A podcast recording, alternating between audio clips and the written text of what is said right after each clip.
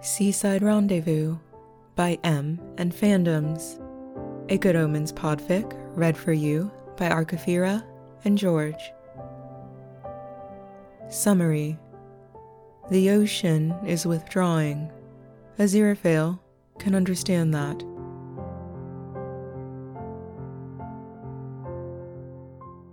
Aziraphale stares out toward the horizon. It's almost imperceptible in the darkness, only identifiable because it's where the faint glimmer of starlight fades into the faint shimmer of reflection. There is no moon tonight, and just the slightest breeze to stir the water. The waves are quiet, their crash at the shore is hardly a whisper.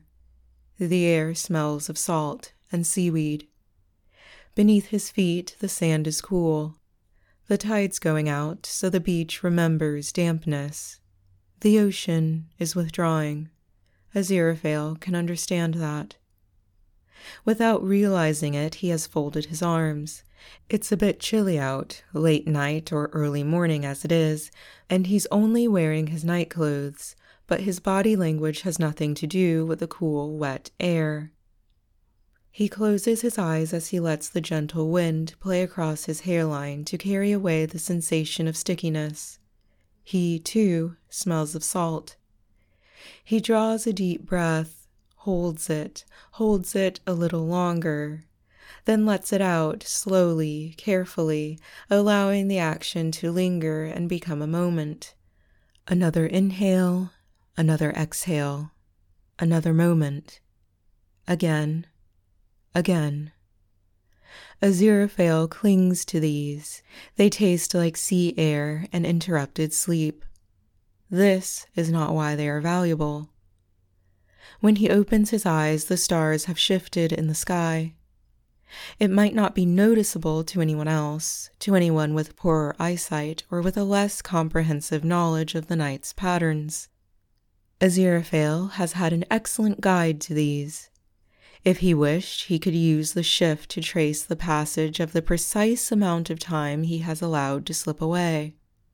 He does not. Some things do not need to be measured. Some time has more worth uncounted. It is enough that the stars have moved. It is enough that the earth has moved beneath his feet, moving him with it moving through space and time with its billions of passengers. The sky still contains neither moon nor sun, but there is a suspicious lightness to the edge of the darkness, the horizon line Aziraphale has had his eyes fixed on. Dawn is approaching. Streaks of red gold clouds will appear soon to be doubled by the expanse of seawater below. Beautiful colors, he thinks, and is glad to find he knows why he thinks it. Pleased to be able to think it.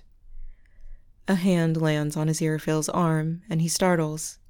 Hi, says Crowley, smiling in that way he does when he's woken before he meant to be awake, when he's still half lost in sleep and too drowsy to pretend to be anything but soft.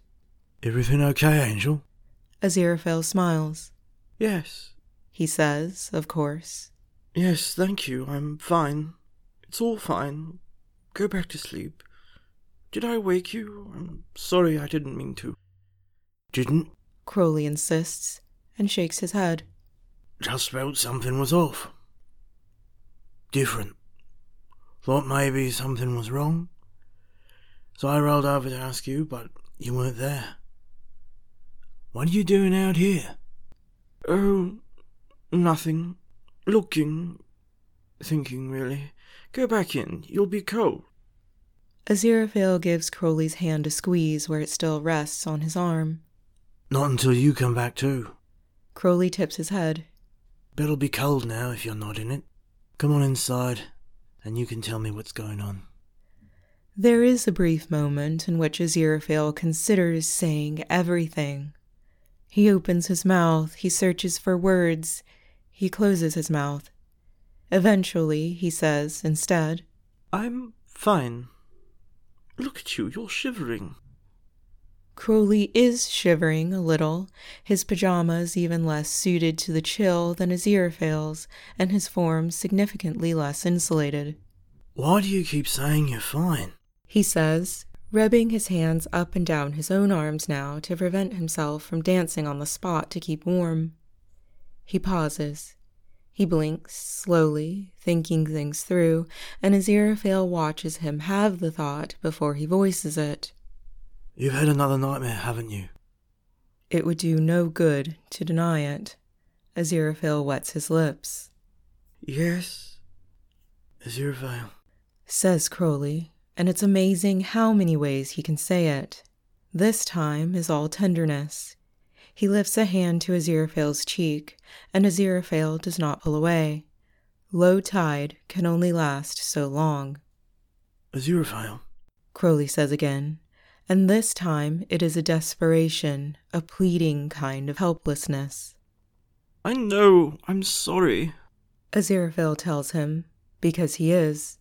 Don't be sorry, please, don't be sorry. Crowley swallows.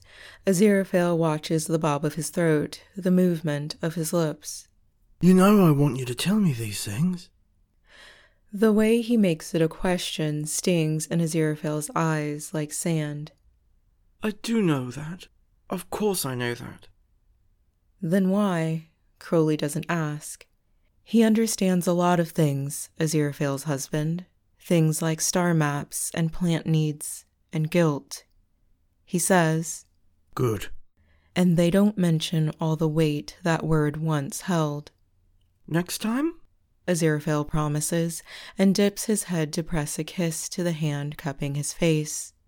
Thank you whispers Crowley, and Aziraphale isn't sure if he means for the kiss, or the promise, or both, or everything, but he's pretty sure it doesn't really matter which of those is correct.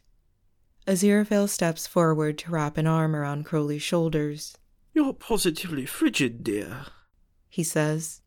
Come, shall I make us some tea, or do you just want to get back under the covers?